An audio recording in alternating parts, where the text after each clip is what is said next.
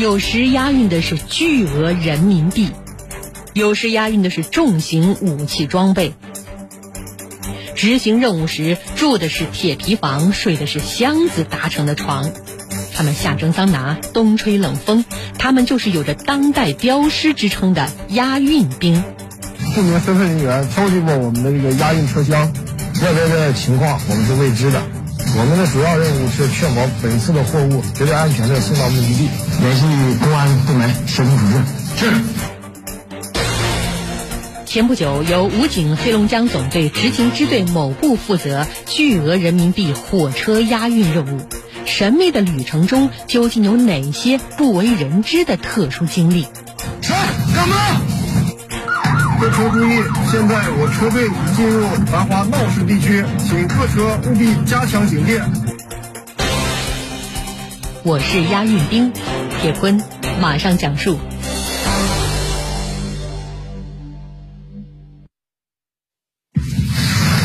有情况。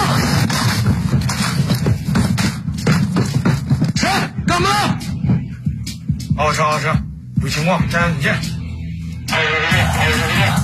通知联系公安部门协同处置。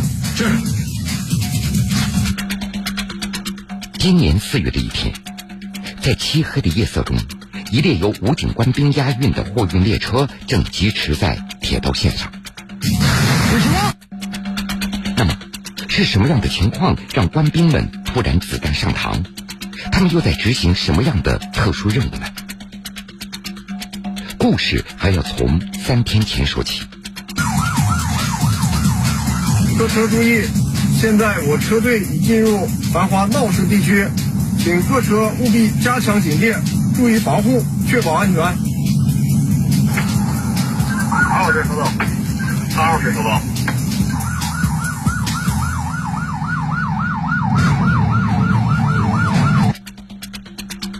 这是武警黑龙江总队执勤支队某部正在进行的一场押运训练。这项训练的重点是防止不明身份的人员靠近，因为在接下来的5天4夜里，他们即将担负一次特殊的火车押运任务。同志们，根据上级命令，我中队将出动官兵担负此次破获押运任务。朱国喜为2组组长。2组组长熊和喜是一名押运兵，入伍7年来共执行67次押运任务，安全行驶累计75,300公里。押运兵又被称为当代镖师，在部队当中主要负责押运财产、弹药以及重型武器装备。每一次出任务都是一趟所谓的秘密旅行。虽然熊和喜的押运经验非常丰富，但是这次任务的特殊性也让他倍感压力。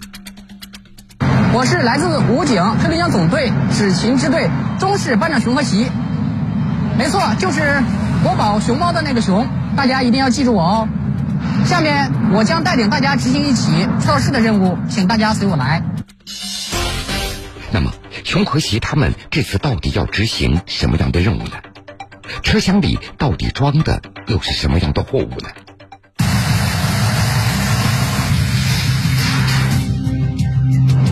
如大家视线所看到的地方，这个长约15米、高约2.5米的闷罐型铁皮车，就是在接下来的1周中，我们将要执行任务的所在。说了这么长时间，大家一定好奇，我们执行的这项任务里面到底是什么？来，请大家随我来。你们所能看到的红色箱子，大家一定好奇里面都是什么呢？让我偷偷告诉大家，来，大家看，这每一个箱子里边装的都是钱哦，没错，就是人民币。熊和喜和战友们执行的这次押运任务，就是将4节车厢装载的巨额人民币安全的送往目的地。战士们也都信心满满，一定要执行好这次特殊的押运任务。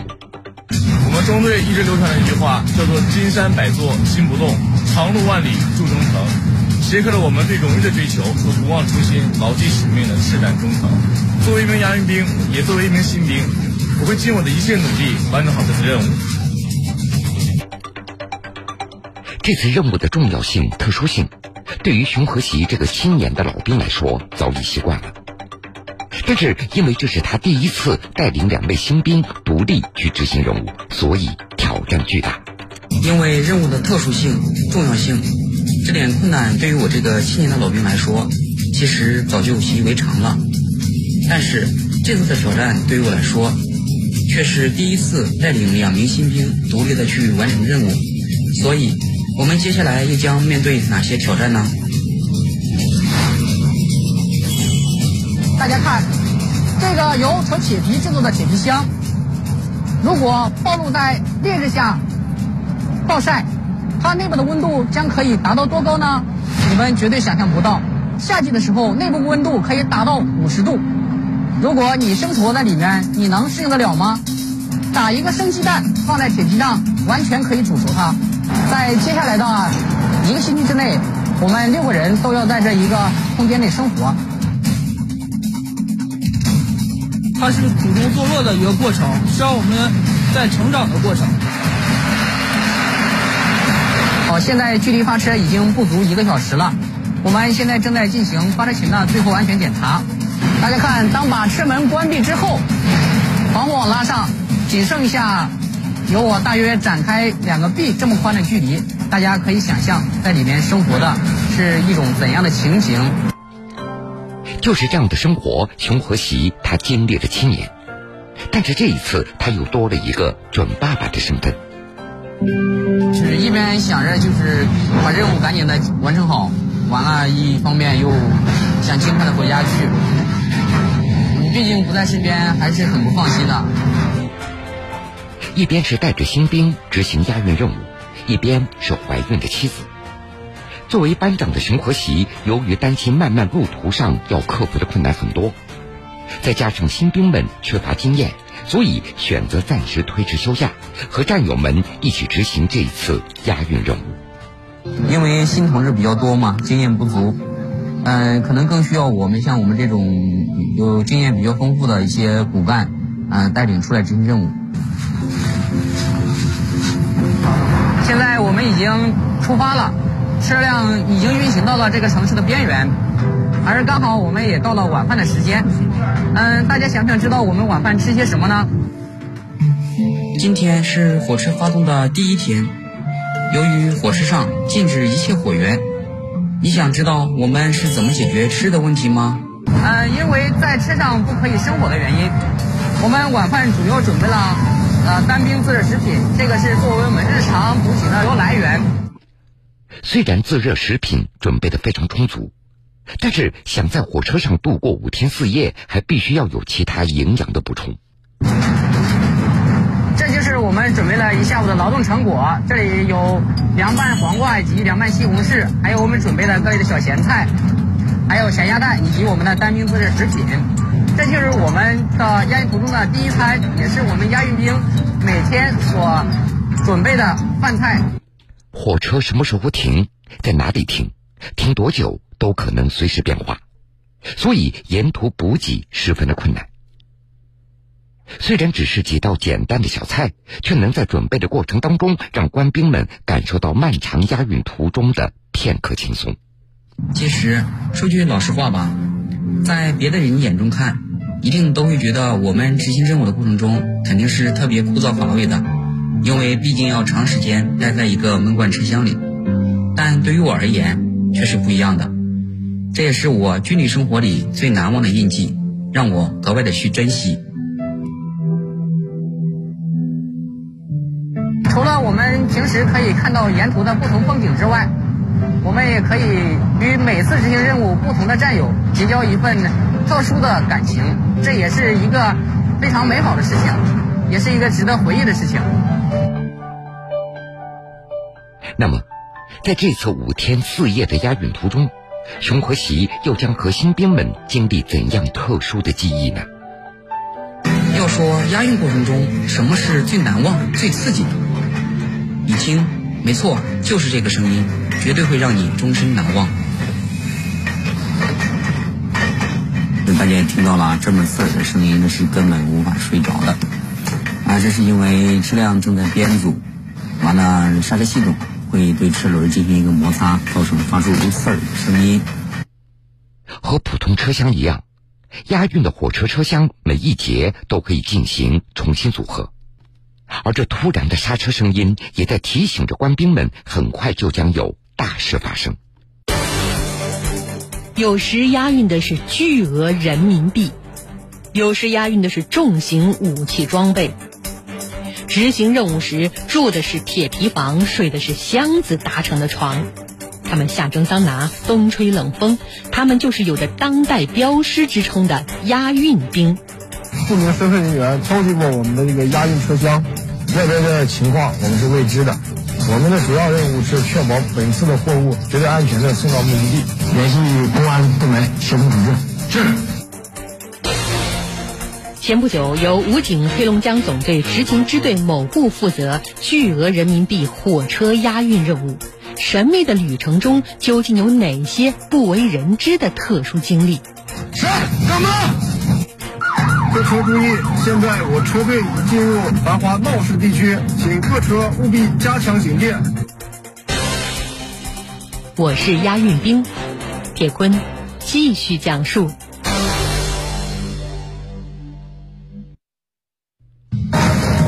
我们少了两节车厢。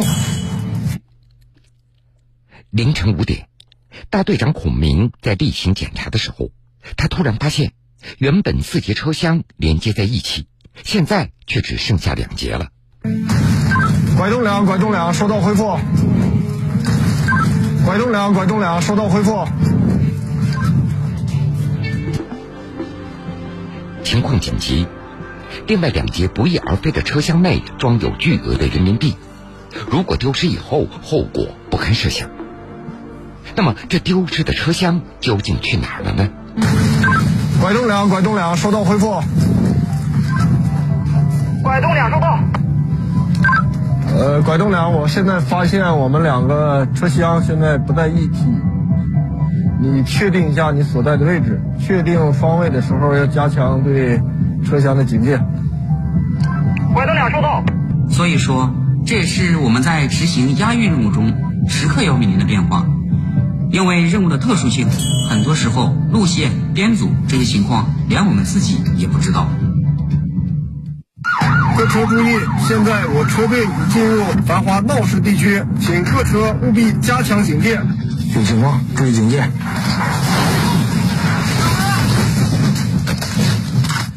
干嘛？我们的主要任务是确保本次的货物绝对安全的送到目的地，联系公安部门协同处置。是。拐动1，我小组现在位于第5道轨。原来，押运的4节车厢因为路线不同，在编组站进行统一的调配以后，分向了各个不同的方向。而每次这样突发的状况都会给押运兵带来新的挑战。我们整个它这个铁路行进的路线，我们大体的方向会判别出来，但是具体在哪个编组站停靠，调度室如何去调度这个货运往下一站出发的方向，这个我们是不清楚的。那么兵力的疏散又会给熊和西他们接下来的押运任务带来什么样的改变呢？分开之后，其实是疏散了我们对整个押运的这个兵力。它这种调整还是根据它这个物流的调整的可能性大一点，我们的这个押运的压力会增大。而正在我们压力骤增的时候，一阵声响让我们每个人的心都提到了嗓子眼儿。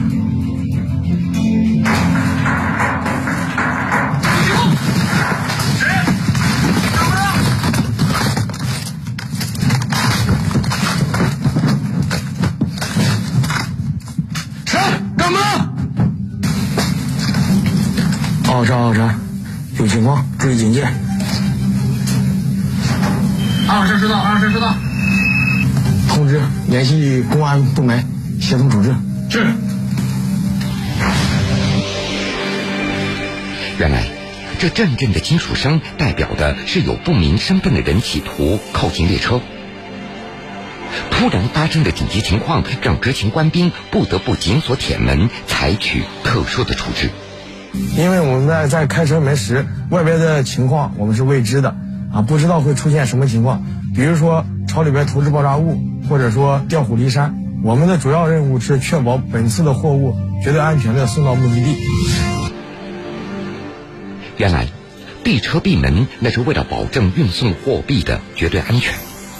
那么这个铁锹声究竟是从哪里所传过来的呢？在这个编组等铐期间风险比较大，我们之前遇到过不明身份人员曾敲击过我们的这个押运车厢，同时我们想要检验一下新兵应对这种突发情况的能力和一些基本的心理素质。所以说今天晚上利用这个条件，我们设置了一次不明身份人员靠近我车厢之后的我们的一个处置行动。原来这是大队长孔明就地利用环境给新兵们下达的一次特殊的演练任务，目的就是检验老兵如何带领新兵克服突发情况。而事实上，遇到这样的情况更多考验的是心理素质能力。而第一次遇到这样情况的新兵表现得十分冷静。通过演练情况来看，大家反应比较迅速，动作灵敏，处置得当。尤其是我们新兵同志第一次参加押运任务，心理素质也比较过硬。大家辛苦了，早点休息。现在已经是第三天了，此时距离我们的目的地已经过了一半的路程。现在我们要把床垫子全部撤下来。大家想知道我们准备干什么吗？左手对轮子踝转平，身体向后，重复拉伸肩部，注意呼吸。对，没错，主要还是因为场地有限，但是我们也需要锻炼自己的体能，这是我们想出的特殊训练方法。所以，大家喜欢我们这种紧张而又充实的生活吗？可能在我们执行任务的时候，由于这个空间的限制啊，大家可以看到这个空间是非常小的，你们一定会想，我们可能就把体能的训练就会放弃掉，就不去训练了。这是不对的，因为我们作为一名军人嘛，军事素质肯定是不能放松下去的。所以在这里我要隆重的介绍一位我们第一次参加这项任务的新同志。大家好，我叫孟世坤，来自黑龙江佳木斯。入伍之前呢，从事过3年的健身教练。大家可以看到我们的空间非常狭小，在这不足2平方米的地方，3个人进行训练是非常困难的，所以我们只能进行一些简单的基础体能训练。我们知道其中的动作要领是需要腹部核心收紧，注意呼吸，呼吸的时候一定要顺畅，腹部始终在发着力。对。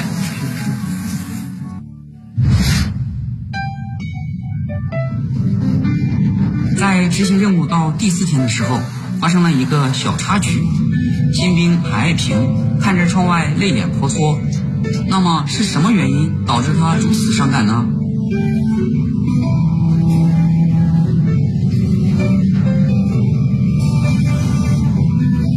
我刚才看那个站台的时候，是不是到你家了？是班长，就在那边。想想确实也是，因为我们在执行长途押运过程中，往往一趟行程就会跨越好几个省份。而我们也时常会经过自己的家门口，但这个时候所能做的也只是能远远的去望上一眼，其他的什么也做不了。说实话，来到了自己的家乡，我也很想回去看看我的父母过得怎么样。你看，这里就是我的家乡。夜幕降临，更是押运兵思念故乡的时候，但是他们更加深知自己肩上的责任和使命。无论春夏秋冬，押运兵在3个平方米的空间里生活，短到1周，长达1个月。正是他们坚定的意志，才能克服种种困难，将货物安全地送到目的地。第5天，也就是抵达目的地的这一天，熊和喜下车以后的第一件事情就是开始休假，他要赶回家中见证孩子出生的那一刻。那么其他官兵下车以后第一件想做的事情是什么呢？已经快到站了，有1个星期没洗澡了，现在我最想干的事情是舒舒服服的洗一次澡。下车的第一件事就是给家里人打个电话，告诉他们你的儿子完成了一项押运任务。虽然没有和他们说，但是他们即将在电视上看到我。爸爸妈妈，到时候你们可以在电视上看到您的儿子到底棒不棒。我是当兵的第5个年头，这也可能是我人生中的最后一次。我回去最想干的就是书写一份押韵心得，把里面的日常生活呀以及注意事项都给记载下来，给中队留下一点东西。 火车缓缓驶入站台的那一刻，也预示着熊和谐和战友们这次押运任务圆满完成。